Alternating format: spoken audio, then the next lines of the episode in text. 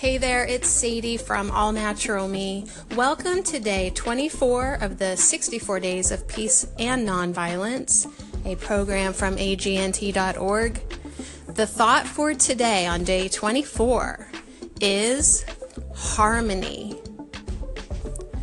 So, choosing not to engage in any form of gossip today contributes to harmony choosing to see the good in others rather than finding fault leads to peaceful relationships. So today, look for the good in yourself and in others. By making these choices, we are contributing to a culture of nonviolence. We are being a model of peace. So, day 24 harmony. Today, I will choose to see the good in others instead of finding fault. I will spend the entire day without criticizing anything or anyone. If I am tempted to criticize, I will write down the criticism rather than speaking it, then later discover where the criticism is coming from within me.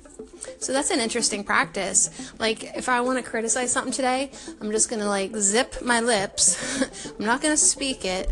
I'll write it down and then later sit with it and kind of reflect like, well, where did this come from within me?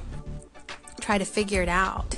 So, Barbara Jordan said, a spirit of harmony can only survive if each of us remembers when bitterness and self interest seem to prevail, that we share a common destiny. So, Barbara was saying, like, if we could only remember that we are on, on the same kind of journey, we have the same destiny, right? That spirit of harmony can survive when bitterness and selfish self interest um, seem to just prevail. So, I like that. Good job, Barbara. All right, so the affirmation today if I feel justifiably hurt, if I feel justifiably hurt or angry or feel that I have been violated in some way, gossip, judgment, and retaliation can only make matters worse. As I fully understand the impact of our connectedness today, I make living in harmony my priority. So I want to make it one of my priorities to live in harmony. And even if I feel violated and totally justified, I really need to understand that gossip, judgment, and retaliation are is just going to make it worse. It's just going to make it worse. So today my practice is to choose to see the good in others instead of finding fault. I'm going to spend the entire day without criticizing anyone or anything you can you're invited too. And if you're you're tempted to criticize let's write down the criticism rather than speaking it. And then later we can discover where the criticism is coming from within us. Okay that this is definitely the path to nonviolence to healing ourselves becoming more peaceful more loving more harmonious. So day 24 harmony. So much love to you. Next we're going to dive deeper with Gandhi.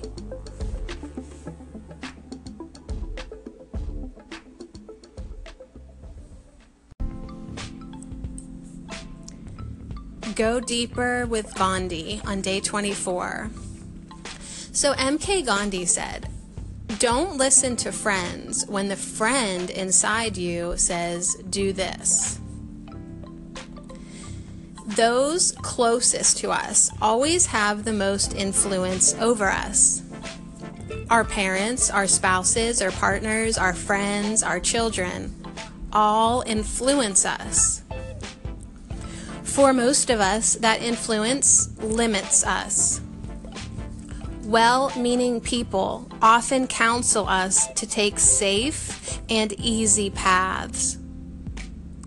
Caring about us they fear we might fail if we take the path less traveled by. All too often, we take their counsel as our own because we fear their criticism and their judgment. When we do, we are permitting violence to be done to us. There is a friend within us urging us to take our own path. That, Gandhi says, is the true friend. That's friend with a capital F. that friend, that still, small voice within us that will always lead us to the thing we were born to do. When that friend within us calls us to do this, bowing to social pressures from any source is the coward's path. What we are called to do may not be grand and earth shaking, but it is ours. No one else is called to do whatever it is we are called to do, not in the same way. The work we are called to do begins with one small step on our path. Each step we take leads us closer to our calling and further from the limits of our friends and family place upon us. There is no need, there is no need for us to respond with violence to their restraints on us. Instead, we release them with love and we take the next step, the next, and then the one after that. When we do this, we discover that one kind of courage is simply taking the next step in front of us on our path. So, the affirmative practice today I will meditate on how I have let others limit me. Today, I will release their expectations and opinions with love. Today, I will listen for the voice of my friend within me and begin to take action on the path it sets before me. This is the path of nonviolence. So I love it. Gandhi is just reminding us to, to really only listen to ourselves, our inner wisdom, our guidance, right? We don't want to let other people limit us, even our dear loved ones, right? I know they have their best interests, but if we're listening to their opinion and their advice, we're not listening to our own inner wisdom. So thank you, Gandhi, for that beautiful reminder on day 24 harmony. And we can release other people's opinions and control with love and harmony. We don't have to be rough about it. Um, so I love the ideas for today. So, one more affirmation. Today, I will drive with tolerance and patience.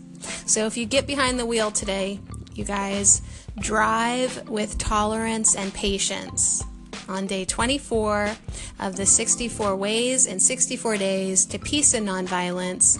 The thought for today is harmony. So much love to you. Please visit me on allnaturalme.com and please spread the word about this program from agnt.org. Blessings to you always.